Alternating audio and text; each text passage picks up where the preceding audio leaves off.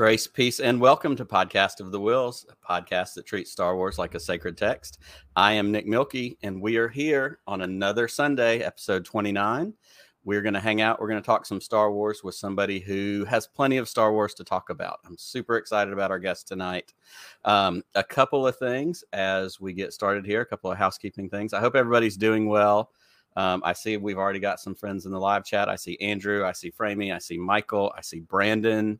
Um, I know some more folks are going to be joining us tonight. So thank y'all for hanging out on a Sunday night. Thank you for always being here and being a part of the podcast of the Will Star Wars family. It always means so much to me um, that not only y'all come and hang out, but y'all are my friends. And Amy, Framey even said it themselves. Neighbor Nick, Framey lives north of me in Alabama.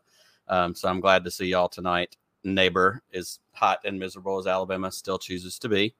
Um, a couple of housekeeping items. I am trying to get my screen share to work here. Um, Friday night, quick story. I went to the Atlanta Braves game um, over in Atlanta. Go figure. And um, had a great time. It was Star Wars night, and so I was super excited to go to Star Wars night. I'm a huge Braves fan. I'm a huge baseball fan. Baseball is my original sports love. I love all sports. Um, so the chance to go to Atlanta and go to the Braves game was really enticing. And for it to be Star Wars night was even better. So we went, and unlike previous Star Wars nights that I have been to in the past, there were not characters. Normally the 501st shows up. Obviously, Corona and Corona COVID is still going on and kind of rising in the South, especially. So I'm sure that had a lot to do with it. It's also August in Atlanta, Georgia, which means it's hot. And they probably didn't want stormtroopers passing out all over the concourse. So I'm fine with it. I still had a great time. I did want to show y'all because you would appreciate. Um, I did get this really cool giveaway. It was the Atlanta Braves Star Wars. Came with my ticket to get in the game. Little Yoda word cloud hat. Um, what I have learned about myself though is I am not aware of the flat bill cap.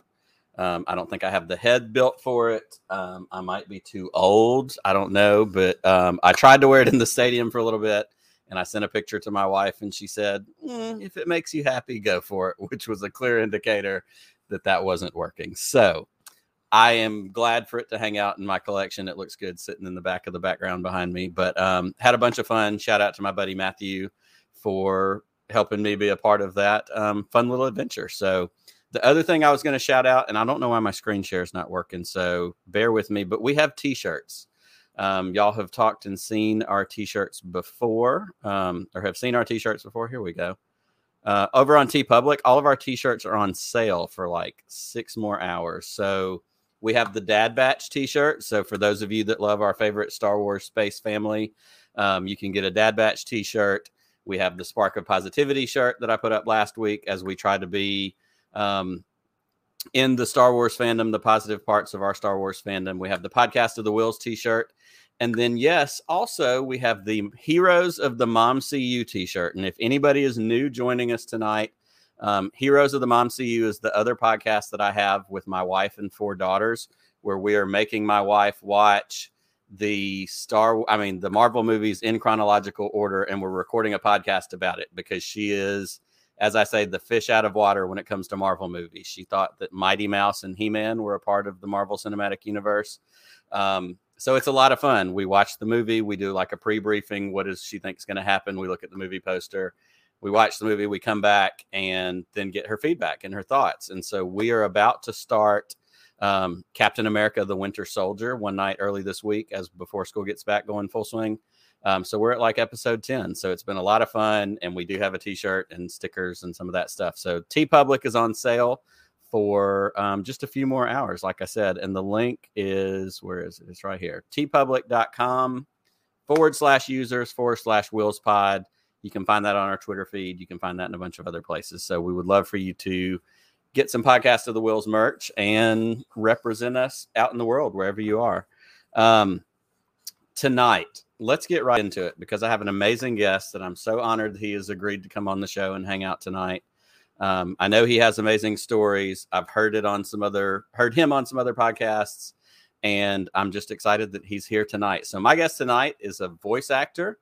He has been in a million different things. He has a very long IMDb, which I've learned is sometimes suspect, but for the most part, probably pretty accurate. Um, he's done Teenage Mutant Ninja Turtles. He's done Pokemon. He's done Transformers. I have to say, and we're going to have to get into this for a minute when he comes on. In my house, I discovered this week that he was the voice of some of the characters probably on Word World, and Word World is very popular with my children and was a big part of all of their growing up years. We have seen tons and tons of Word World if you're a Star Wars fan and if you have come anywhere near a Star Wars audiobook in any part of your life, um, this man has probably read that book to you, that amazing voices. Um, I forgot to ask the number, but I'm pretty sure it's well north of 50 or more. Um, but I'm so excited to welcome in tonight my guest, Mr. Marc Thompson. Hey, hey how are you? How are you, sir? I'm doing great. You're the first Thank Word you. World fan I've met. Hey, I said that earlier this week. I brought that up, and everybody lost their mind. Word World was a legit, like that was a big celebrity moment in the house when they found out that my podcast guest cool. was um, was some characters on Word World. So, yes, that was a big one. But you have done so much, and thank you so much for being here. First of all, oh yeah, this is a really cool podcast from what you're telling me about it. I might have to come back and check it out. Absolutely, really cool. you're you are certainly welcome anytime. But um it's hard to say I don't know where to start because you have done so many cool things. There's so much that you've done. Let's start here. Tell us a little bit about just kind of Marc Thompson in general. Introduce our audience that might not know you to who Marc is. Oh, sure. Uh, so yeah, as you mentioned, I'm I'm basically a voice actor. I'm, I'm an actor. Sure. I have been on uh, Broadway, and I did a, a, independent, a very low budget independent film uh, called Bringing Up Bobby, which is pretty cool. Um, but most of the work I found is in voice acting. Mm-hmm. Uh, I came to New York City to study acting at NYU and then kind of fell into voice acting.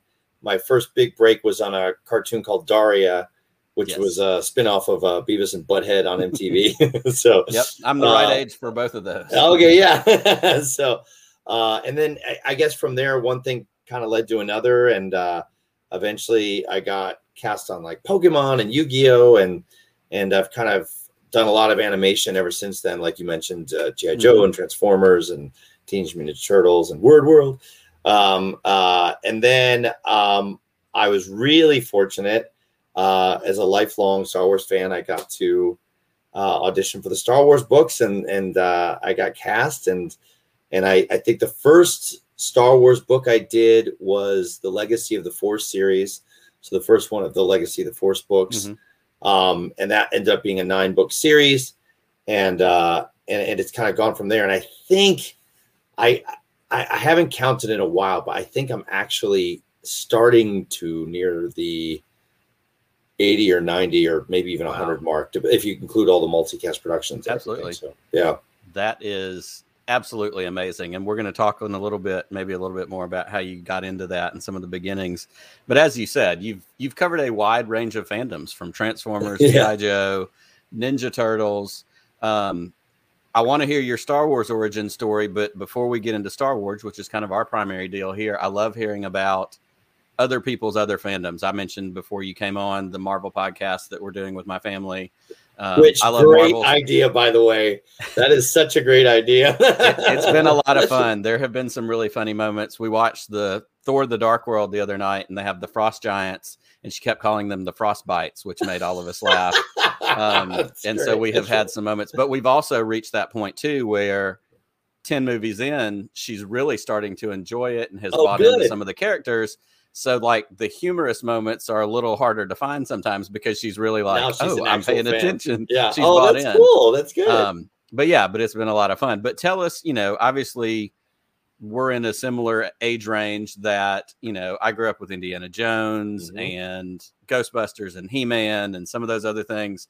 Um, what are outside of Star Wars? What are your summer fav- favorite fandoms? Whether it's just to be a fan of or even to work on.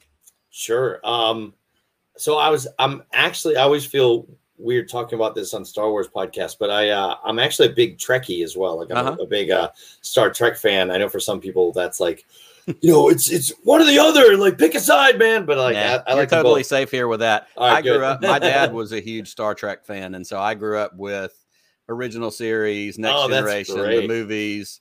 Um, yeah, and actually, I just watched one night last week the first um, JJ reboot. I really Oh, yeah. like those movies.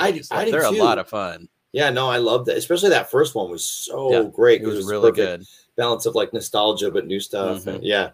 So yeah, I I uh, I was a was and am a big Star Trek fan. Have not gotten to work on uh, any Star Trek projects to date, and that's something I would really really love to do at some point Absolutely. if I'm given the opportunity. Um, grew up a big GI Joe fan, like just watching that cartoon daily. Uh, the Transformers definitely was a big fan of that. Um, Indiana Jones, like you said, I, I had uh, I went for one Halloween as a Ghostbuster, and my dad built me a proton pack out of like an old water heater part, and we we you know had like That's Christmas amazing. Christmas lights in there, and and uh, so it was really cool. So yeah, I, I'm sure like a lot of the same. I made an Indiana Jones movie with my brother uh, in our basement, and we like we were like walking around like you know the basement as if it was the the temple floor, and we rolled a soccer ball and pretended it was like the giant boulder, and we were That's running down the hallway from the soccer ball. Yeah, so so all that stuff, and then of course Star Wars, big time. That's right. You know, just Well, uh, uh, well, tell us a little bit then about your Star Wars origins. You know, when you saw it for the first time, maybe the impacts and the stuff. Because obviously, we were talking before we came on about the wishes that we had all of our original toys oh yeah. and some of that. So I'm sure you have a bunch of that kind of stuff. But tell us a little bit about your introduction to Star Wars. Yeah, so uh, I was born in '75, so I was too young to go to the theater in '77 or remember it. I, don't- you know, Right. So the first, like, it's one of those things where I always feel like it, it feels like it's just always been there because of w- when I grew up. So Yes. the toys were always a part of my life. Uh, when it was on television, I felt it was one of those things where you always were watching it on TV. And um, but the first like kind of crystallized memory I have is is being in the theater for Empire, Right. um, and and just being totally enraptured by it and just totally sucked in. And there's the moment when Luke crash lands the X-wing on Dagobah, and R2 falls into the swamp, hmm and you know luke cries out you know r2 r2 where are you and i you know was so wrapped up in the moment i screamed out in the theater he's in the water and everyone's like oh you know so like but uh I, I it. remember like like like oh like help him help Mhm. him get you know so so that's like my first actual memory but then it's like you know it, it was just you know everything became a lightsaber all the action figures uh and then when I was old, and like I, the the re-releases came out when I was uh, in college, and just I remember dressing up and going with friends to the re-releases, and just what a big event that was. And then when the prequels came out, it was even more crazy and more nuts. And you know, I, I was there at I guess it was episode one when Conan O'Brien was doing the Triumph. Triumph the Insult Dawn. Like I was Uh-huh. at the Ziegfeld that when they were filming that, and I was kind of like peeking in the background, and you know, so it's it's always been there, and um, it's just uh, it, it's it's a huge part of my life, you know. So, so so if we if we pull up the Triumph video because of the glory of YouTube, can we find you in the back? no, I, I'm I've looked. I don't think I'm there, but like I I, Okay. rem- I distinctly remember the fillet of fish wizard and the you know the. the but uh, but yeah, but uh, it was uh, I I slept out all night uh, to guarantee seats for that, and, and actually my son, when episode three came out, my wife was pregnant with our second child, and uh, he was his due date was basically you know the day that episode three was going to come out, Right. And uh, I had already counted the cost, and I was like, of course I'm going to be there for the birth of my child, but like, but he happened to be born like at like you know maybe like one or two in the morning or something, Right. and so I was like, so honey, like, do you, do you need me? Like, is there anything else That's I right. can Is do? everything cool right yeah, yeah, yeah. And she's like, you can go to the movie. So I was like, okay. So like, outstanding. so I Well, went to episode I- three and I was like, I just became a father. And everyone was like, yeah. That's awesome. Yeah, nothing better than a good audience cheering for that. Well, I have Yeah. a similar but not quite the same story. Uh, when our middle child was born, I have twins, so it Uh-huh. seems weird to call her the middle because there were already two. But um, I have another one after her, so she is the middle child. Um, when she was born, was the day that um, Dark Knight came out oh, wow. and we checked into the hospital early that Friday morning, and there was the midnight premiere. Well, that was when there was the shooting at the theater in Colorado Oh, wow. at the premiere of The Dark Knight. Oh, wow. Well, of course, we're in Montgomery, Alabama. And so, you know, we're not anywhere near that.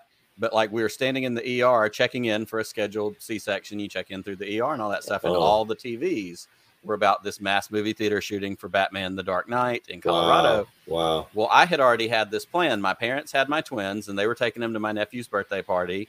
My wife was going to have this baby early and quick and soon, and her mom Mhm. and sister were coming. And so I had already had plans to go see the Saturday morning showing of The Dark Knight right when my child and she was fine with it until we saw the and she's like, Are you sure? I was like, It's gonna be so I went Yeah. and but it was still just that same like, yeah, my wife had a baby three hours ago and I'm Right, right, right. by myself watching yeah. Batman. Um, and it I- and that story happened to come up just earlier this week with the kids Oh, at no some way. point, and they're like, "Really?" You? Went? I was like, "Yeah." She had her mom and her sister. It was fine. I've gotten Um, a lot of flack over the years because of that, but I still feel like, what was I supposed to do? Like they're both going to be sleeping. I'm going to. That's you know, right. but Everybody was cool. That was the time to go. I wouldn't have done it if it was anything serious. That's right. Yeah. But it's the love of the, you know, the property and whether it's Yeah. Star Wars or Batman or whatever it is, you know, being a part of those moments. And of course, the world has changed so much now, even in this age that we're in with getting back now sort of to movie theaters, but Yeah. then stuff is still on the rise. And now we have all these at home premieres and, you know, it's a whole different era and level. But, Yeah. you know, there was something, especially when we were high school and college kids, to a midnight premiere Ah, um, you live somewhere where camping out made sense mm, as somebody who went to college in Montgomery, Alabama, and a lot of our listeners have already heard this story, but I think you would really appreciate it. Um, the premiere for the Phantom Menace, 99, some friends and I, we got together and we're like, we're going to go see the midnight showing on that Thursday. Well, it's like 10 15. We're at a buddy's house just kind of killing time until it's closer to midnight to go to the theater because there's not going to be crowds here. Well, the 10 o'clock news was on, and there was a reporter outside the local movie theater and there was this huge crowd behind her and she was talking about star wars is back and there's excitement at the rave movie theater and all this kind of stuff. Um, and so we kind of panicked. We're like holy crap there's a line. Like we've got to get over there. So we rushed over to the movie theater to get in line worried about seats the newscaster staged a line for her stand-up set for the 10 Oh o'clock news gosh. we got there and there was nobody there Oh. and they like literally got a shot where it was just people who looked like they were in line for something Oh, um, so we killed like another hour and then got in. But I was always that was always my Phantom Menace story was the fake line that right. caused everybody to The panic for the news. line. Yeah. Um, the actual fake news, if Yeah. you will. Um, but so you definitely and that I say the same thing too. I feel like Star Wars. I was Star Wars has always been in my life. It came out Yeah. in '77. Um, my first experience was seeing um, Return of the Jedi at a drive-in theater in the back of my Mm. parents' station wagon in Central Illinois. That's Um, cool.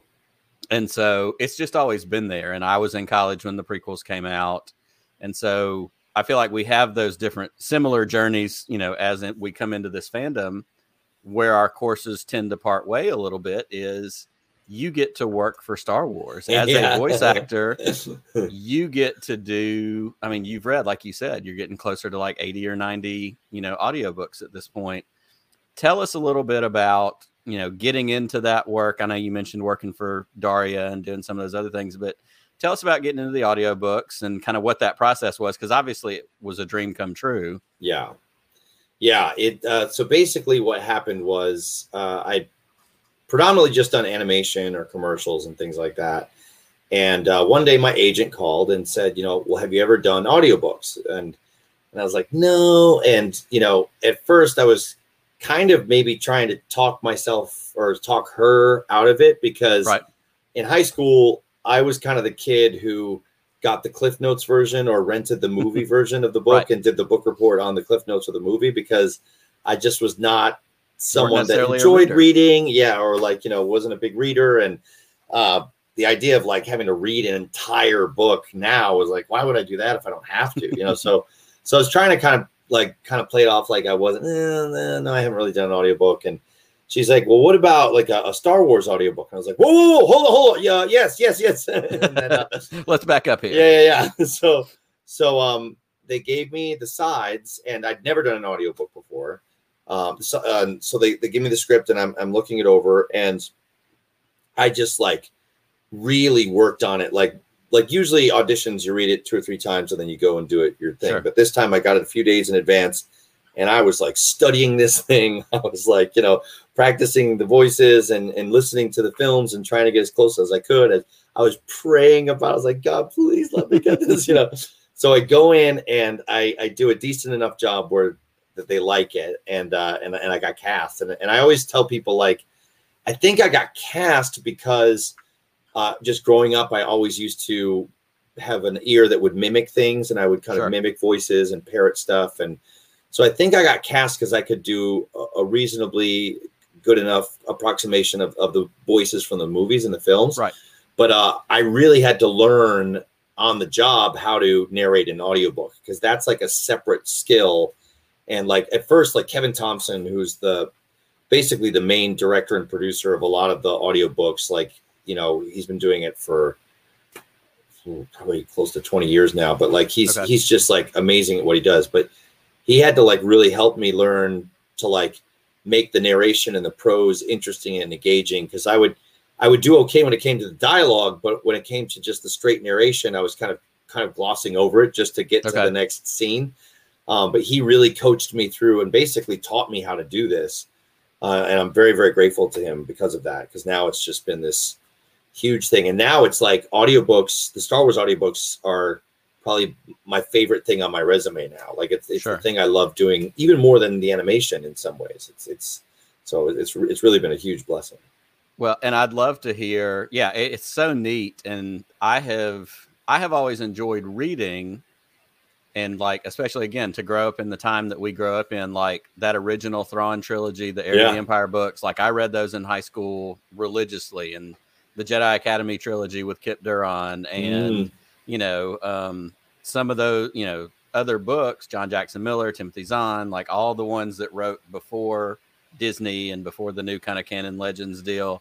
I read tons of those. And as I have become an adult, as I have work and responsibilities and all these different things, I'd still like to read. I'm woefully behind on Star Wars books. Like, okay. I have general ideas of what's going on in the High Republic, but I haven't uh-huh. touched any of them.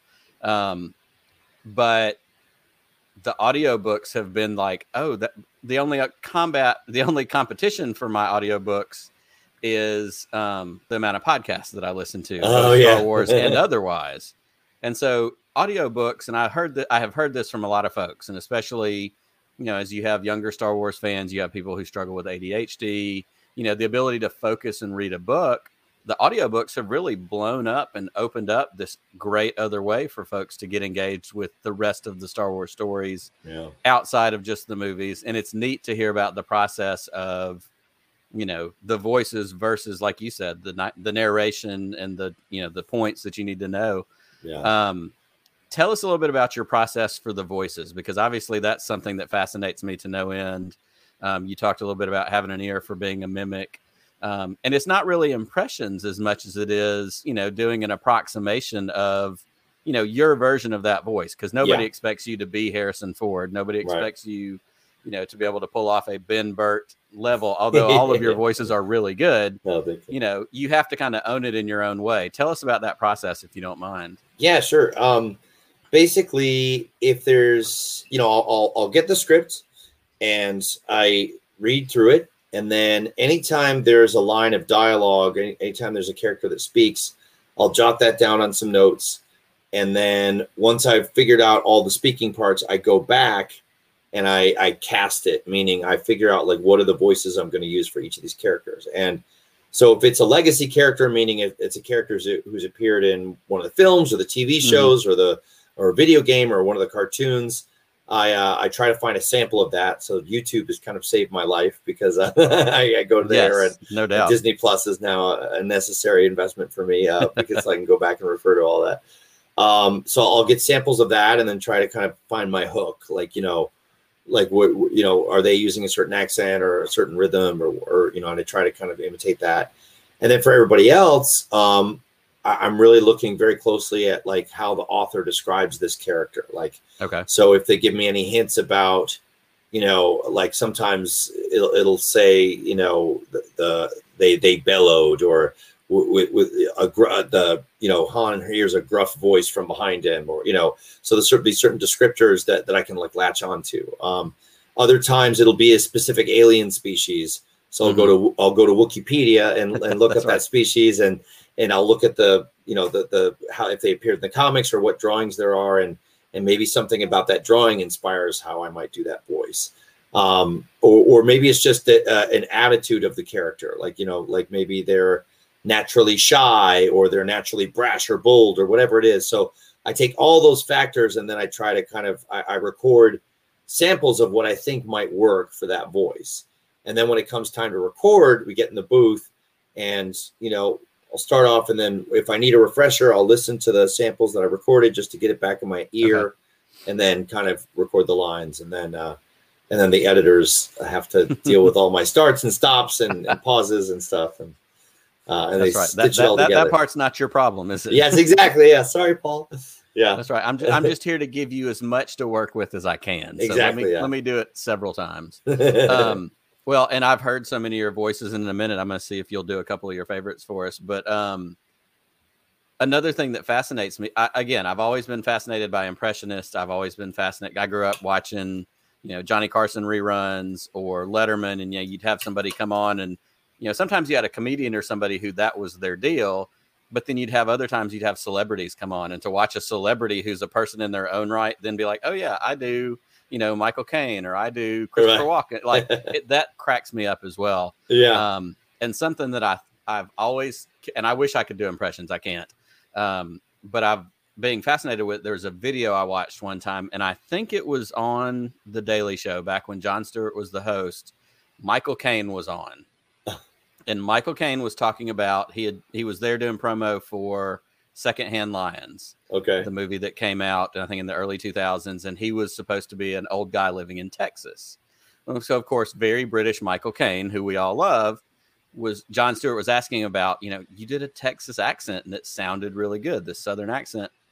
And the way he described it was, he said, you know, my British accent, he said, you imagine a bunch of soldiers all lined up in a row, prim and proper and whatever. He said, that's my British accent. He said, now imagine if somebody tipped the first one of those soldiers like a domino and they started to collapse. And as he was saying that, he transitioned into that lilting oh, southern. Oh wow, And it was one of the most brilliant. I was just like, holy, like I'm gonna look that up. That's cool. thinking about how to get to, which now for us would be like, you know, southern voiced Eli Vanto or Wow, yeah, know, yeah, yeah. some somebody Captain Pellaeon or somebody else who you know has that deep Star Wars Southern voice. I love, um, you know, we say Space Boston for Yeah, Burr in, right, right. Mandalorian. yeah, Um, but that always stuck with me as far as like the process of like figuring out how to Mm. do some of those voices. And yeah, I just thought that was such a neat way to kind of illustrate what that was like. yeah. That's that um, sounds fascinating. So for you, if I can put you on a spot for a moment, what are a couple of your favorites, and would you give us a couple of those, a couple of lines, and, and some of your favorite voices? oh, sure. Um, well, you know, probably my all-time is uh, do or do not. There is no try. uh, and then, uh, Absolutely, can't can't go wrong with a Yoda. yeah, and then um, oh dear, Master Solo, I do hope you won't mind me interrupting. R2, what are we doing here? We're doomed. Uh, CPO's fun. Chewie, Yes. punch it.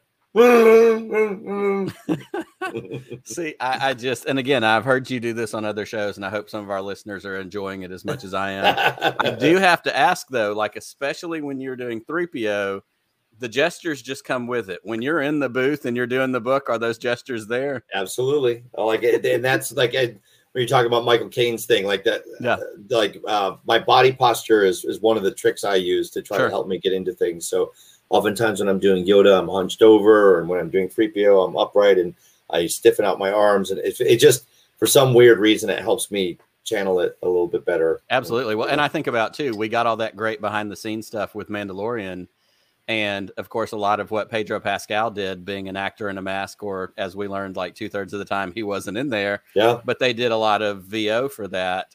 And so we got the shot of him recording, Oh, yeah. And he was holding the pillow Yeah. like he was holding Baby Yoda to kind of give love that. himself that. you know, physical um, and whatever. So again, I think that's so neat. Let me ask you this: Who is the most difficult? What is the most difficult voice for you to do? What challenges you the most? Um, I mean, there there have been some aliens that we've done that can be hard to do for extended periods of time.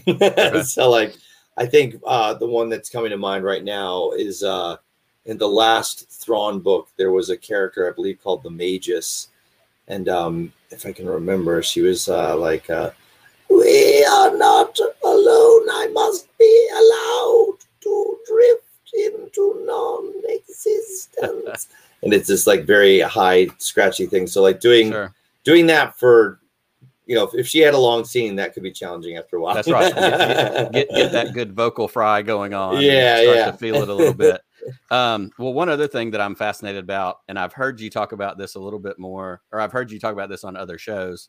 Um, you also do, you know, obviously you do female voices. You do Leia. Yeah. You know, you're not a female, and so there has to be a little bit of a challenge or degree of difficulty in that because you want to do it in a way that serves the character and Right. fits with the story, but not feeling like you're just going, "Oh, hi, I'm a girl," and like yeah, exactly. making yeah, it yeah, a caricature. Uh, Yes. Talk about that process for a second, if you don't mind. Yeah, um, yeah, it's it's definitely a- unique challenge, and it's definitely, um, in a weird way, um, like what I what I try to do is, um, I had this great uh, book that I read a while ago called uh, "Talking Funny for Money," and I can't remember the author's name, but she she basically talked about how you, how you have different resonators, and uh, Right. talked about like your chest and your throat, and then um, your nasal uh, resonator, and you know, and then uh, talk about your head voice, and like so a lot of times when I'm doing Leia or other you know female characters, I'll just try to kind of place it in my in my head in my in my head resonator, and just give it ever so slightly a lighter touch or you know a little more breath in my voice perhaps um and like han what are we doing you know and, and just so and, and it's oddly that's that can be challenging vocally Sure. for for a long time just because it's not where i'm used to having my voice placed but um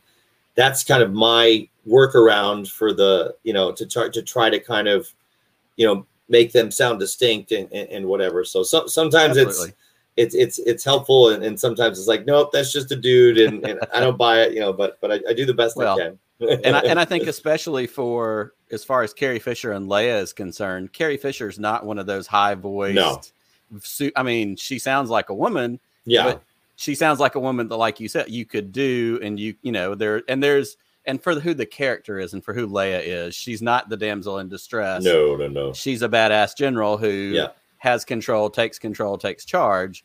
And so that has to lend something to it too. Is you're not trying, you're not the victim tied to the railroad tracks. Right, You're, yeah.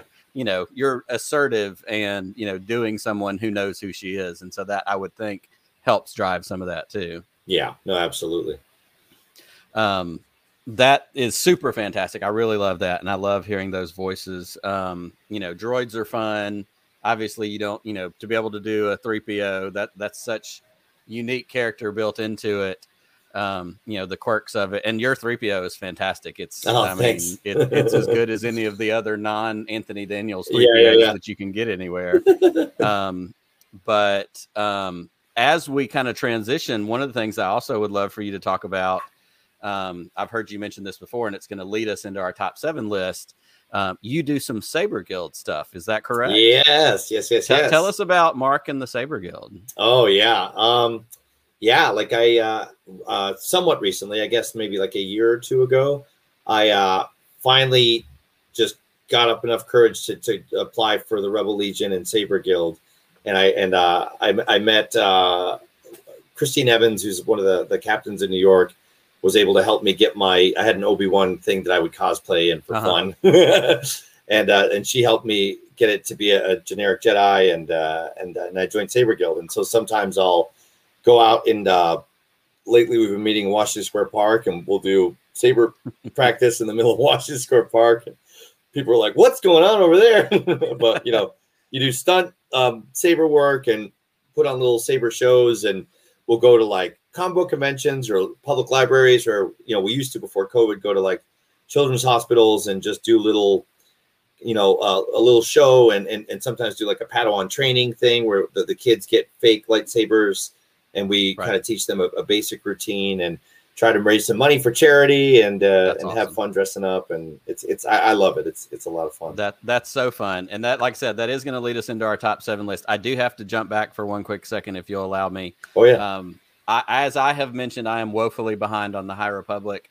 but a lot of our viewers and friends hanging out in the chat are not. And there has been a lot of calls for a little bit of Marchion Ro. Oh, um, yeah. And I know there's, I know there's also some questions about whether that's the right way to say it or not. But I feel yes. like I feel like that's how I was told I'm supposed to say it. So yes. however you say it, we, we, need a little bit of Mark and a little bit of Marchion or Marchion Ro. However okay, okay. Uh, let's see. Um, you think that I'm not in control, but what you do not realize is that I am your eye.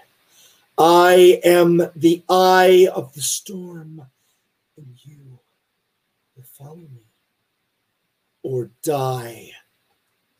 Amazing. All right. So, as I said, Yes, yeah, we're getting we're getting comments galore. Framey said that is chilling.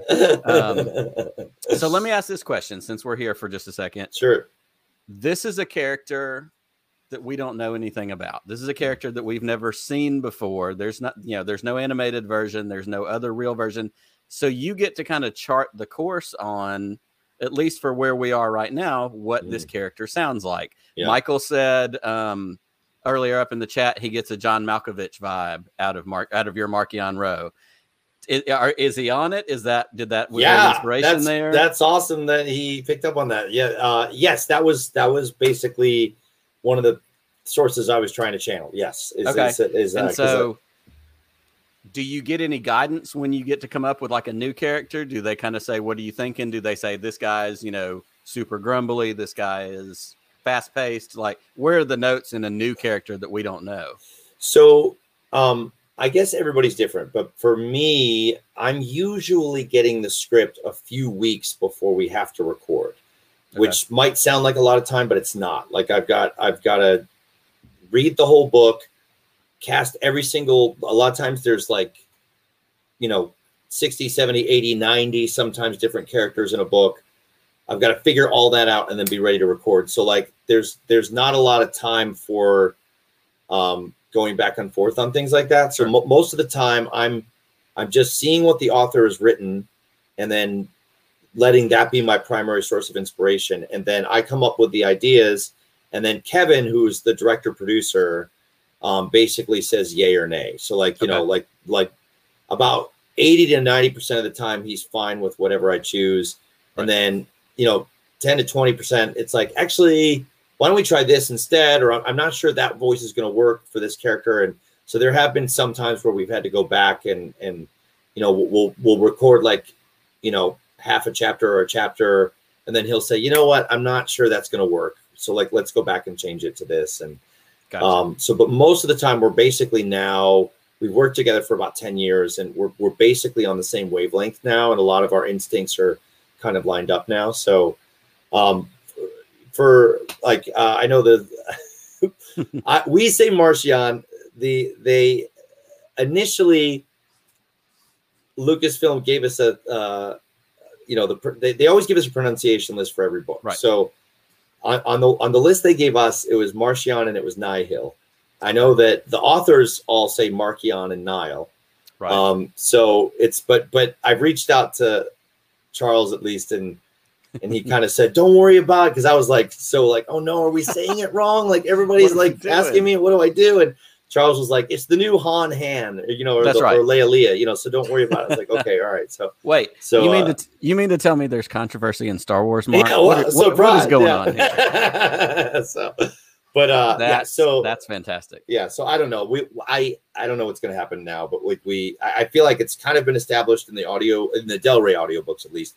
The Disney audiobooks, the, the new one says Marchion and Okay. So I, who knows what's going to happen? I'll say whatever they tell me to say. I'm a meat puppet in a booth. I'll do whatever you want me to do. So you, you do what I get to work for Star Wars. Tell exactly. Yeah. exactly. So um, well, and you you yeah. have to think that was like all of us Americans when Harry the first Harry Potter came out, and every one of us read it as Herm- Hermione Granger. Yeah, yeah. and, then one day yeah. when the movie came out, it was like Hermione. Oh, yeah, Herm- Hermione. We were all like Hermione and Hermione and right, right, right um, so that's outstanding. I love that, and I love hearing about those processes. I think that's so neat to to figure out, you know, where that works and what you yeah. know the role. And again, you have such a long established relationship with the folks that you're working most directly with.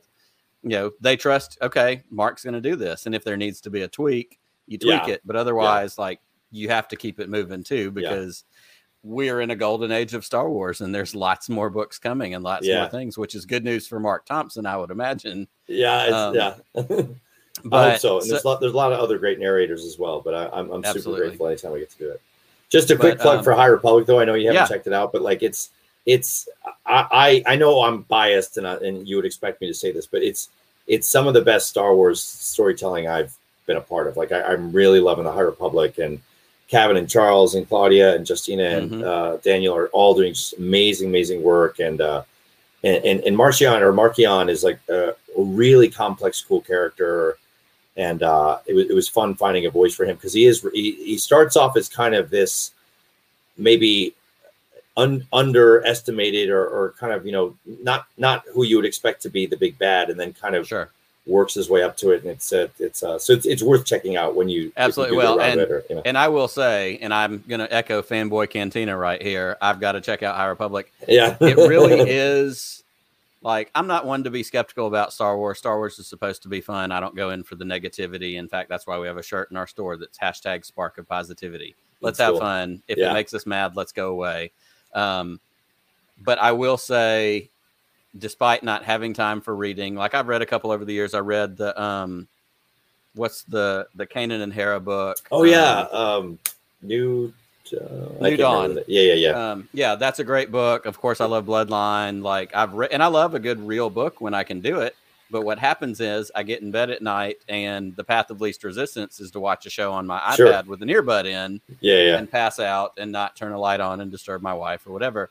But I will say, with the amount of hype that has been around High Republic, the people that I know that I trust their opinions that have raved about it, like it is very much on my to do list Yeah, and I keep fun. thinking that I've cheated the system a little bit because every now and then Kindle will put one of the books up for like 99 cents. And every time I see one of these 99 cent Kindle book sale, I'll snap it up. The problem is none of them are the first ones. So I still Oh need yeah, to go back yeah, and get in line and do it in the right order. So it is Yeah. something I want to get to. Hopefully this fall is kind of a goal I've set is to get, you know, Yeah. into the books and caught up. And of course now I need to do the audiobook so I can Yeah. hang out with my friend Mark Thompson. yeah, yeah.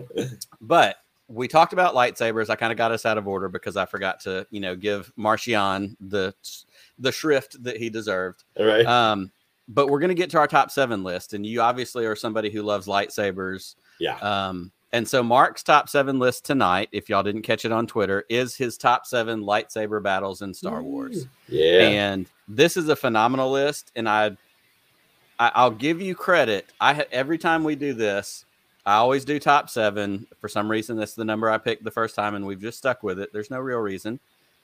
But I have had multiple guests, whatever their topic is, say, I really just need to do ten. And I Oh. like holding I like holding their feet to the fire and Yeah. making them kind of have to make choices. Mm. Um, and to your credit, you did not respond to me and say, This is really hard. I can't come up with only seven.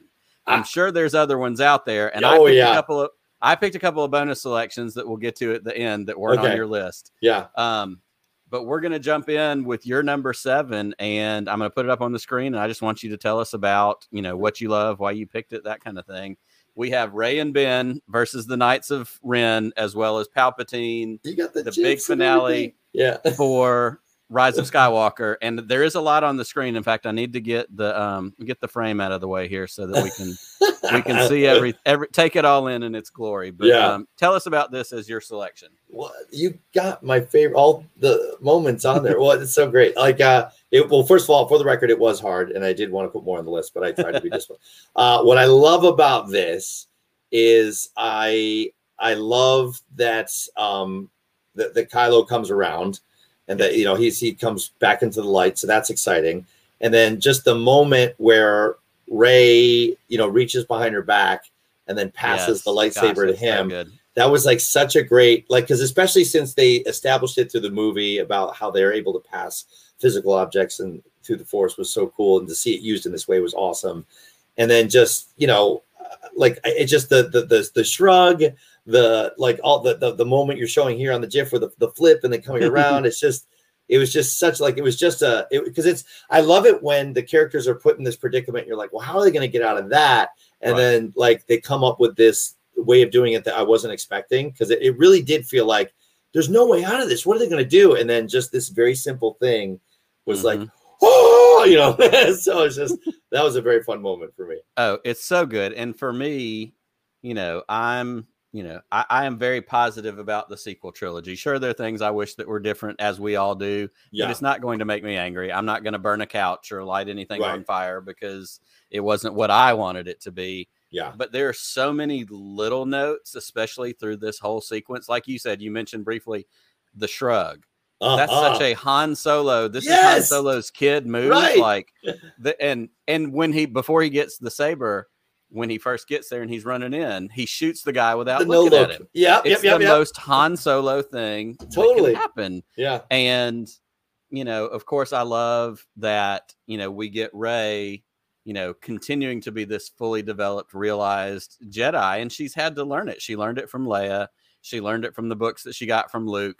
But like, she is, she's awesome. And Yeah. you know, to see, and again, I love also how this mirrors, and not to spoil one of your choices, but it's an easy choice. yeah. This also has a lot of mirroring to the Pal- uh, the Snoke room scene totally, totally. that we get in Last Jedi. yeah, So and I real mean, there's no way this on- isn't a worthy choice. Oh yeah, and just and just even even Rey, like making like crushing the one guy and then deflecting the laser bolt with the force is, is cool too because you know it's fun to see the combination of force and lightsaber skills all at the same time. So It absolutely is. And like Framey just said in the comment that I put up on the screen, Rey has so much going on in this sequence. They both Yeah. do.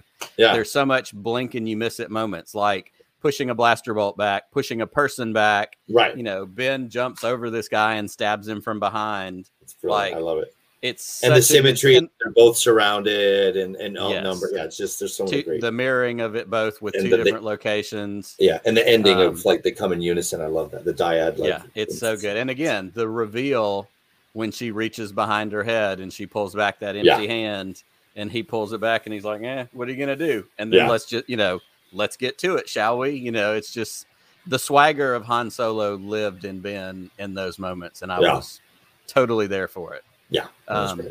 An amazing entry to your top seven list. So let's keep right, going. good. Let's go, let's go to number six. Okay. Um, your number six is Ahsoka and Vader in Rebels. And I have Yeah. big feelings about Rebels, but this is your moment. This is your list. Tell us about your choosing this one. okay i mean i so i i'm a huge fan of rebels i really liked Absolutely. rebels um and and uh this moment in particular because there's so much that built up to this moment of like you know seeing like like as soon as you see Ahsoka show up as Fulcrum, you're like, does she know? Does she not know? Like, like Right. that does she know that Anakin has turned, or like, what does she think about all this? You know, so th- to like, you know, there, there was so much anticipation for this moment, and and not, you know, I wasn't even sure if this moment would actually happen, and then when it does, and the helmet cracks open, and then it's just there's so much drama and, and the stakes are so high at that moment because the temple's about to collapse on them and she's trying to save Ezra and Kanan, and then Mhm. and then the way the ambiguous way it ended where you're like wait what what just happened? Is she dead? Is she not? Like is she where's she walking? What's that owl? Like what's that you know like it was just it was just there was so many like it was just such an epic huge moment. And uh like like like for all the like because of the history but also just the intensity of the battle itself and and the tragedy Absolutely. of it all like to see him like her fighting her old master and just Mhm. i just really Well- love that moment i think this I might have been the moment i really fell in love with i was always liking rebels but this was Sure. probably the moment where i was like oh Yeah. this show's amazing like this yeah, is you and know, you said it kind of as you were leading up to that, but from the time Ahsoka showed up in Rebels, like to me, the stride, like it hit the stride, and I've told this story too many times, but like Clone Wars was not originally my jam. Like I watched it a little bit, it was kind of annoying the whole Snips and Sky Guy thing. It just wasn't for me. okay But for whatever point I was at in my life, I was a grown up. I had a job. I had kids when Yeah. Rebels came out. Um, but what at some point when I caught it, you know, the beginning parts of Rebels season one is a little bit slapsticky, a little bit younger than you know whatever. right But very quickly it hit a stride, and it is such a good Jedi story Oh, with 100%. Kanan knowing the tragedy he's been through, Ezra, the whole deal. And so by the time Ahsoka shows up, of course, I'm fully in the tank, and Yep. we go, you know, the way it develops. And so even the symmetry, and of course George Lucas himself is the one that said it's like poetry, it rhymes. Like Yeah, that yeah, was yeah. George's thing. Yeah. He, you know, you said like you said, there's a shot, and I almost picked this as one of the gifts that I put up here, where Ahsoka pushes um, Ezra back as the door is trying to close, and he wants to come help. Oh, he pushes her back to stay here with Vader, which is what Kanan does Yeah. with Hera right at the end of Rebels Oh and that big sacrifice and that big moment. But the other thing I love so much about this is we get to Ahsoka is one of the only people that gives Vader what he can handle. Oh yeah. Like Yeah, yeah, yeah. and Ezra fight him in those other episodes before this, and Right. there he's kind of just walking through him and pushing him aside. But like she's strong in the force for Yep. everything she walked away from, the training, the whatever. Like this is a match where he kind and I think he realizes that as he slides back right here and looks up, Yeah. there's that moment of like, oh crap, like I got to Right. work at this a little more. yeah, yeah, yeah. And eventually the helmet gets cracked and you see the eye, and it- it's Mhm. very powerful in a series that I do believe is, as you said, talking about High Republic. For me, Rebels is some of the best Star Wars storytelling we've gotten, certainly in the Disney era. I agree. And I I mean I I, I still love Clone Wars, but I, I actually like Rebels better than Clone Wars. Like I, I really yeah, it's so cool to hear you say that. It's it's very very good. And again, I could write a dissertation just about Rebels, but we have five more choices to Yeah, go, yeah. so we're going to keep going. Um, so your number five is the aforementioned Kylo and Rey versus Snoke's guard. Yeah. yeah, yeah. Um, yeah, there's a lot of reasons to like this, but tell us about it for your pick. Um, I guess similar to number seven for me, where it was it was another moment where it was like, how are they going to get out of this? Like, there's just no way, and I couldn't see in the moment. It was a total surprise to me. Like, I couldn't see where where they, what they were going to do, and when when he, you know, when Kylo, you know, makes the saber turn and cut through Snoke, Yeah, I was like, what? like it just caught me so off guard. And then like like th- th- there's just such great lightsaber action in this, and I love them going back to back.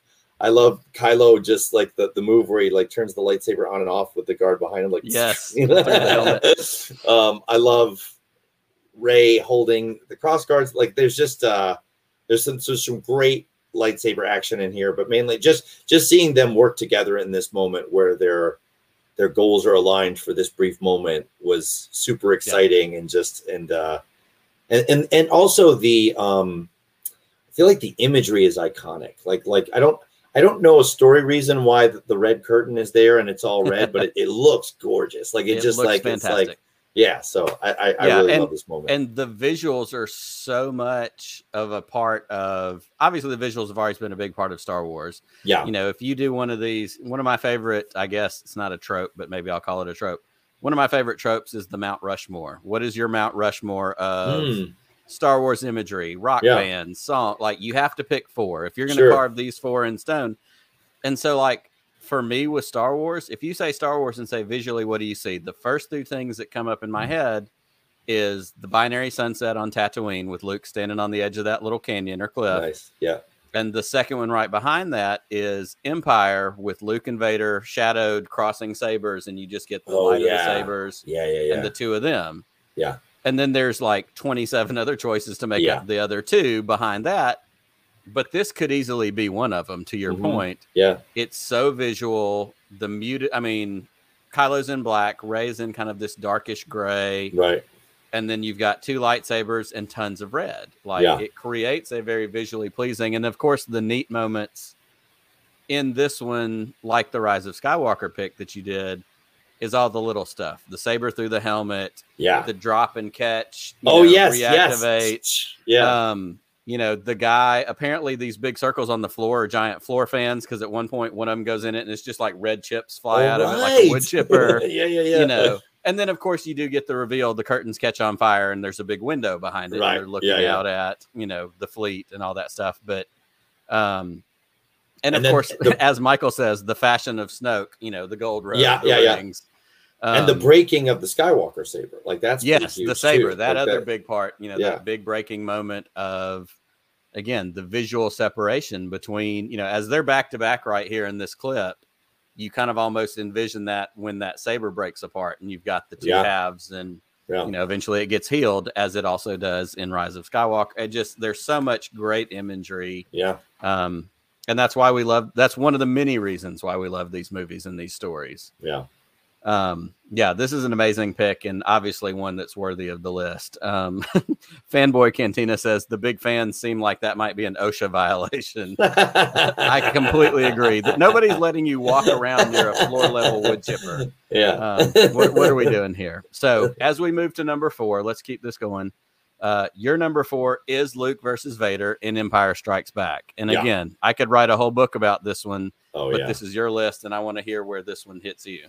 Um, I think so. So it, there, there is something about that the, the silhouetted image of them Mhm. standing on the, the carbon freeze chamber and their two sabers ignited that that just is iconic and like Absolutely. um and and and and, I, and maybe it's just because Empire is my favorite movie and and and you know like the the, the emotional weight behind this battle um is so powerful like just the idea that he is is going to confront him and that this is this is the battle in which he learns that Vader is his father um the the you know seeing Luke um, after his training on Dagobah, being able to put some of the skills in practice for the first time and flipping out of the carbon chamber and kind of being able to give him a little bit, but then ultimately, you know, like what a shock it is to see him lose. Like what, a, Right. like, well, like, well, what an emotional, and especially for a kid to see the hero get his hand cut off and like and defeated. Like, like it's just there, there's so much like uh,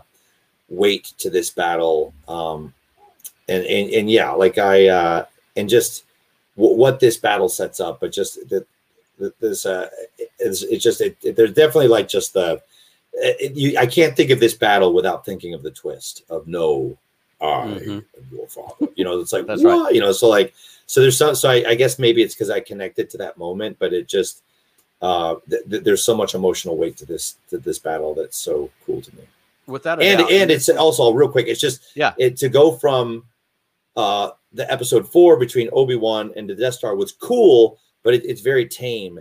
And this Sure. is the this to see this one next was definitely like, oh wow, they're doing flips and like you know Yeah. like there's a lot more quickness and and so yeah, it, it was it was like a like not not you know, not the old lightsaber battles like oh this is amazing. That's right. And and the weight of it, like you said, the emotional weight, we get obviously the big reveal in it. But there's also that element playing through this, which is Yoda told Luke, Don't go, you're not ready. Yep. And if that's exemplified, this scene, this little clip that we've got on the screen has a lot like Vader's one handing this. Like he's Yeah. just Wow. okay, okay. He's a little bit playing with him. You know, he starts throwing all the air conditioner vents at him and all that kind of stuff. Like he's toying with him a little bit because he knows and he Yeah. knows who this kid is, but it's still powerful because what you get as we again transition eventually to Jedi and what we Right. see in that, you know, the second round and all right, let's go again. Um, and that's what Framey even said in their comment the one handed fighting style by Vader. He's so confident because Luke doesn't have a chance. I actually never thought about that. That's really cool. It's it's really you know it has to be an intentional because Luke isn't Yeah, here. He's two handing it. Yeah. You know he's sweating. Obviously, we don't know if Vader's sweating. He I imagine Vader's always cool because he's got fans and stuff. Yeah. You know he's got like liquid cooled astronaut suits. Right, right, right. But like, but again, he's one hand. He's just he's got this under control, and he's trying to get him to the carbon chamber or you know whatever he's trying to do. right. Um, so it, it really does carry the weight of the storytelling, but it carries the weight of the relationships too, which is Yeah. I think that's something really neat in there. Yeah. Um, and and you said something that I'm going to come back to with one of my bonus picks, so I'll remember that. I made a note. Um, so number three for Mark Thompson lightsabers, Duel of the Fates. yeah. Again, how how does this not end up on the list? It clearly did. Oh yeah. this is a big one. Tell us about this for you. Um, I guess similar to what I was saying about going from episode four to episode five in terms of fight choreography and complexity, like this was like exponentially more. Like that, you know, like to see like Jedi, you know, at, at the at the height and the, the peak of their abilities and just yes. you know the the speed at which this battle w- was fought and just and the, the first time you see a double bladed lightsaber Mhm. like I remember just that, like the trailer, like everyone was like, "What?" You know. so um, the the colors of it, the the two on one aspect is super exciting and something we'd never seen before. And I'll I'll just never forget, you know, Qui Gon getting speared, Obi Wan no, and then just waiting for the force field. And as soon as that force field drops, and it's like, it was like it's so fast, and it, and it's them doing it. It's Ray Park and Ewan McGregor doing it, and it's just that that moment was just so intense and like you like I can't I get goosebumps every time I see that, and it's just it's just so it was so intense, and it's just like yes. like it blew me away. It, it, really is, and like you said, what we had varying degrees of lightsaber battles up to when we get this. We get yeah. a little tease at the beginning of this movie with Qui Gon and Maul on Tatooine. It's short lived, right? But this is the big deal. This is the Super Bowl. This is here we go. And I always remember and it's in it's once they get through those little power gates or whatever they are yeah and they're right there where it all eventually eventually ends up happening but this is fast when they're in the hangar oh yeah but it kicks it up a notch once they get through those barrier and i love again we talked about this last week with silver from star wars thrifting you get those three barriers, and you've got Maul on the end, and he's just pacing like a caged animal. Uh-huh. You've got Ob- or Qui Gon in the middle, meditating, sabers off, down, and then yeah. you've got Obi Wan back there in the back, and he's like, "I'm I'm ready to go." He's yeah. not quite as pacing as Maul is, but he's right there. Like they're the difference between all of those. But yeah. all three of them get through that barrier and they're fighting around that circle, which again, OSHA violation, no rails on anything. yeah. um, but it kicks it up a notch and i'll never forget and every time i watch it i look for it where there's a shot and again it's the three of them but ewan in the splittest of seconds goes behind his head to block yes! the one shot behind That's his the one. back That's and the he comes right back around and it's yeah. seamless and it's and it's unbelievable it's that, so good that is the moment why i picked this one because it like every like, time it, it's that, like that how shot, did they do that yeah so and again like you said Ray Park, Ewan McGregor, Nick Gillard, like they're all, you know, you go watch those making of videos that came out with all these movies. Right. And they're in there with those aluminum sticks that look like they've been beat to hell because mm-hmm. they've practiced this for months. Yeah. Yeah. And yeah, they're, yeah. It's so fascinating. And we get more of that because you get the videos of Daisy Ridley and Adam Driver doing the same thing, practicing right. those fights and boxes and all that stuff. Yeah. Um, but yeah, I, it's just the speed at which this battle happens is yeah. really only rivaled by one other, and I'm pretty sure we're going to talk about it in a minute. yeah. Um, but it's so good, and it was again, it was so revealing to any of us who had seen everything before, but we had never seen anything like this. Yeah, yeah, yeah. Absolutely wild. So, yeah. that being said, let's jump from number three to number two, which is Yoda versus Dooku in Attack of the Clones. and I had to pick two different clips here because, first of all, Yoda hobbles in, right, and he pulls that jacket back. Yep. And well, now my computer's being weird because that's not the. Whoa! Uh oh! Spoiler! Spoiler alert! Spoiler! Well, here we go. So Yoda pulls his robe back yeah. and uses the force to call the lightsaber around his body. Right, right, right. Like that was the point when the theater all gasped because uh-huh. again, Yoda's been sandbagging everybody. He hobbles into the room. Yep doing his little deal, and then oh wait, here comes this other thing. Yeah, Obviously, yeah, we need to hear Marc's take on all of this. yeah, I mean, I don't know if this will be controversial for people or not, because like uh, I don't know how people feel about this moment or that or that movie, but like I, for for Yoda's my favorite character, right? And uh, so there's that, um, and then there was something that, like, I guess I never anticipated being able to see Yoda in a lightsaber battle. You know, sure. the, before before Clone Wars. Yeah. Did. Yeah, yeah. So like it was so and and like you said, like they totally fake us out because they you know he comes in hobbling or whatever, and that's all we've ever known of Yoda. It's just like you know. So like so, so I'm thinking maybe he just force pushes Dooku and knocks him out or, or something. But the moment where that lightsaber just level and he ignites it, it like like it was it was like I was at the Ziegfeld uh, which is basically a thousand seat theater in New York City. So it, it okay. used to, it was the largest movie theater in New York City. They're not doing it in theaters anymore. The right. Ziegfeld's not movie theater anymore. But anyway, so it's it's so that moment in the theater on opening night was like being at a rock concert or like a playoff game. Like everyone was like, ah! and like it was just so the energy was just crazy. And then when he starts hopping around and doing like, Yep. I was laughing so hard with like like giddy glee, like Glee, it was like like I just glee, yes. I was like in such like I just couldn't believe what I was seeing. And like and it just everybody was just going so nuts. And like I- I almost put it as my number one because just it was just just seeing that moment in the theater was just amazing. And it just I, I love I love this battle.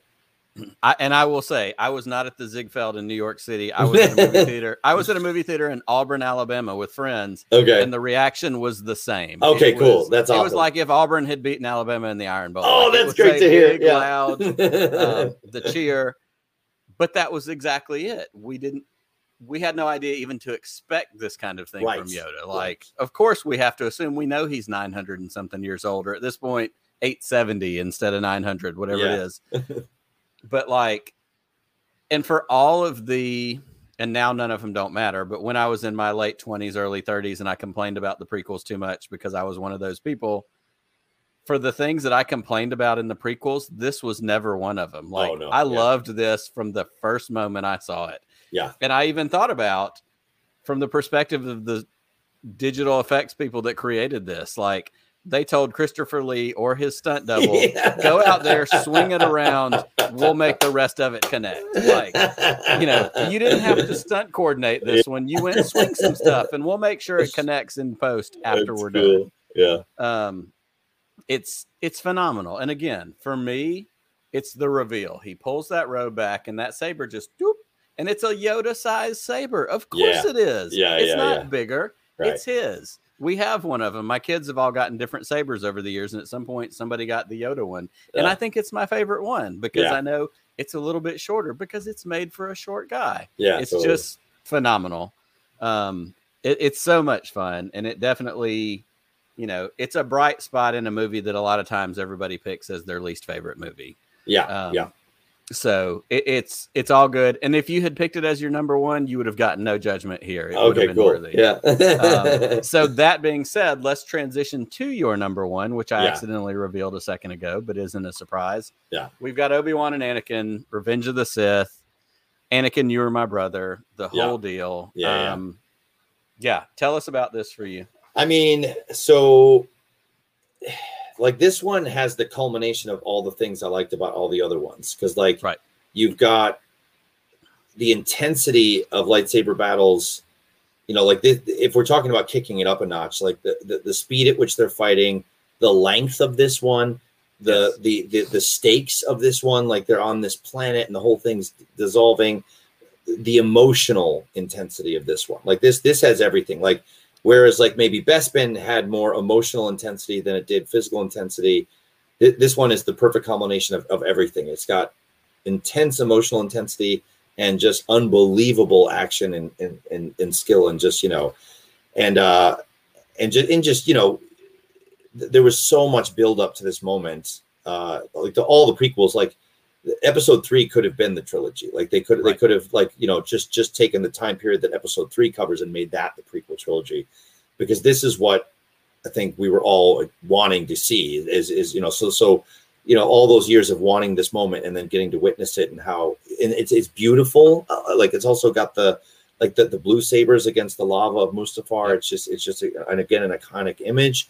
Um, and then the tragedy at the end. It's just it's you tear up when when you see like you were like a brother to me, you know. And That's right. um, and then this is just on a personal note. Um, this is when when when this did come on DVD. You know, uh, this is the one that me and my kid, my sons would act out, and like we would we would play the movie in the background and then reenact. We would like lightsaber battle over the couch, and like I'd be on the couch, like I have the high ground, you know, and like you know, like you know, and so that was like a tradition for us. Is for for, for several years we would just act out the scene and say the lines to each other, and uh, so this one's just important to me for a lot. of Oh, different it really is so good. And I love in like the bottom right image that we have here Yeah, the on the screen is the two of them like neither one of them are hitting each other, but they're doing their thing. Yeah, yeah, because ultimately when it comes down to it you've got a master and his direct apprentice young like they're an equal match for each other and they Yeah. have that moment when they're fighting on that conference table and they both go do the force push at the same time and they're Yep. just stuck um And so it is, you know, when it comes down to it, the shot in the top when they're fighting on the lava. And again, they're matching each other all throughout this. I did put up the other one where Anakin kicks Obi Wan and he just does a backflip and lands on his feet, like because that's what you do when you get kicked in the face. Right. Um, but it really is so good, such a commentary on. And I rewatched Attack of the Clones a month or so ago, just as we do as Star Wars fans, randomly, Right. like, what am I putting on tonight? And when we got to this scene, and I think part of it as I get older, part is if I have conversations with Star Wars friends, guests of the show, um, the found family, you are my brother, like that line hit me harder than Oh, it had in previous times I watched it because one, I love Ewan McGregor's Obi Wan, so the emotion in it is so good and so real. Can't tell you how I'm excited for the Oh. Obi Wan series. Yeah, Like me too. that's the thing a fan of my age is most ready. Like Mandalorian's fun, I love it. I want the Obi Wan series. Tell me what we get. Tell me Yeah. what's going on. Yeah. Um, but yeah, there's so much in this about two equals, and when it comes down to it, it's the end. It's the high ground. It's the Yeah. angry guy who's so mad he can't see past his own anger and rage to realize he's lost, Yeah. and that's what does. That's what his downfall is, and that's a picture of Vader, and that's a picture of his blindness to what Palpatine tricked him into, and it just there's so much packed into what could just be a laser sword fight. Yeah. Um, and you know, again, similar thing. Back the behind the scenes stuff of this, and um, Hayden and Ewan like just swinging, swinging those swords, doing their thing. Like it's amazing. It, it really is so fun. Yeah. Um, your list is phenomenal. Like these are choice. I don't know how right, good. you. I was nervous. No, you did a fantastic job. There's Okay, no good. nerves at all. All right. And I did add bonus selections, not because your list is unworthy, but because there's so many great choices. Yeah. And two of my favorites happen to not land on your list. So if you will indulge me, Sure. um, we're gonna we're gonna do two of these real quick. Um, the first one is Obi Wan and Maul on Rebels. I was very tempted. I almost put it on the list. Yeah. and this whole episode is so great. You know, Maul is driven purely by rage for Kenobi, and it stems from Phantom Menace. I love that that's Maul's arc. I love Mhm. that everything that drives him. We get it in Clone Wars season seven when Ahsoka shows up. He says to her, "I was expecting Kenobi." Like he Mhm. does his deal, Yeah. And you know, who are you? That's his thing. All he wants is this. He wants to be able to get revenge for being cut in half and having to have robot spider then robot legs. Like right. that drives him. And what I love about this, and this is not my original thought. I don't know who originally I read it on. I read it on Twitter. Somebody talked about it. Obi Wan at this age and stage, and what we see going forward in his fight with Vader in New Hope, this is a fight of efficiency. Yes. Obi Wan doesn't have to like this is three hits and it's over. Yep. yeah. You have the And whole battle right intentional. here. yeah. You know, it's we've got the entire battle in this one gift. Yeah. Yeah. but that's Obi-Wan and Yeah, there's a totally. it's a conscious decision and one of the things I love so deep in the character of Obi-Wan Kenobi is that the time he meditated, the time he communed with Qui-Gon, the time he learned the things he needed to know before he gets to Luke on the Death Star and makes that sacrifice to Vader, Yeah. this was an intentional choice. It didn't have to be long and drawn out. I'll do these two things and then it's over. Yeah. And then what I don't have in the clip is he catches Maul. Like there's still compassion there. Yeah. like yeah, he catches him. He and Maul asks him, you know, is this one? Is this the chosen one? And he says it is. Yeah. Everything about this, I, it just it's so good, and it's three seconds of animation that Yeah. To me is prime Star Wars. It No, really you're right. does. Yeah. It it honors both of the characters because right before Maul makes his attack, he unveils both of those blades. He does the big, you know, twisty, twisty, twisty. Look at me, and then Obi Wan. It's kind of like Indy shooting the sword guy in Raiders. yeah. like, yeah. Yeah. You know, okay, we're done here. What else? You know, No, where are we totally. going from here? Yeah. Um, Obi Wan essentially with his sword is saying, "We don't have time for this." Um, so I love that one. So that's one of my choices. The second choice that I had as my bonus selection was no surprise. Um, actually, that's Oh, supposed to say that's yeah. supposed to say Obi Wan Ahsoka. versus Ahsoka. yeah. Yeah. Yeah. I, don't, I mistyped that, so Well, forgive yeah. me, viewers. Obi Wan and Ahsoka in Maul season seven of the Clone Wars. yeah. Yeah. Um, again, the fight is so good. Oh, totally. We have talked, and every week that a new episode of Bad Batch comes out, one of the big things we hear about is how good the animation is, the visual effects, the way that these shots look. Um, that is phenomenal. And then the icing on the cake for this scene is the fact that they got Ray Park and they got Lauren Mary Kim in mocap, mocap suits to do these fights, to Yeah. come in there and do the scenes for real and then animate it. So this isn't strictly drawn. Like this is real fighting, right. real scenes. And there's a scene with Ahsoka early on in this fight where she's in that similar Ray mode where she drops the saber and catches it on the other side Yeah. in order to get an advantage on Maul. Yeah. Totally. I love everything about this, and I will say, and Framey hits it exactly as I'm about to have the words come out of my mouth. They say you can totally tell that Ray Park was motion captioned from all. It's unmistakable. If you follow Ray Park on Instagram, he does tons of like workout videos where he'll do, you know, his various martial arts. He'll do saber stuff, and there's a very specific the jump double hit thing that he does is how he opens this battle. And when you see it animated, you're like, I've seen that on Instagram a hundred Yeah. times with the Yeah. real guy. And it's so cool to me that they were able to go, how can we make this even cooler? Let's get real people to do the fight and then animate it. Yeah. Um, and that coupled with Ralph McQuarrie era lightsabers, skinny, long, Yeah. like everything about that is my Star Wars love language. So Totally. there's no way this couldn't be my other bonus selection. Yeah. Both of those, I I was very I wrestled with wanting them both of those on there. So. Oh, and that's glad you brought understandable, no doubt. Uh, Yeah. No judgment, like I said. Um, but these have been your list is amazing and your stories are amazing and the fact that you were willing to come on and hang out with us tonight and talk about your career which of course so many people adore audiobooks like i said audiobooks have such a huge audience right now audiobook audience that feels weird to say but um. But like that's a big part of reading because people travel and commute people Yeah. work at jobs where they can listen to something um, and it allows us to consume more Star Wars as we go along. And so I really think it's such a neat part of this fandom that you get to have such an impacting role on. And so definitely thank you for that. Um, it's like I'm thanking you for the job that you do and you get paid for it. So it's, you know, maybe a little bit weird, but it really is cool. But I think what's cool about it is your love for this fandom is apparent in the work that you do oh, and that means a lot. if it me. was just a job, it'd be one thing, but you love Star Wars, and so that makes it that much better. Like you're Yeah. excited to do it, and that comes through in the work that you do. So, as a Star Wars fan, we all thank you for that. oh wow. Um, as we get ready to wrap up, do you have anything? Obviously, there's more books coming. We hope that you're going to get to work on them. We're not going to ask you to reveal anything you can't reveal. Um, but is there anything you want to plug? Is there anywhere that people can connect with you? I will say, um, and I've got where's my banners? Um, Marc, you are on Twitter as Captain Ehud. You're Yes, also Captain Ehud on Instagram. Yep. We want everybody to check that out.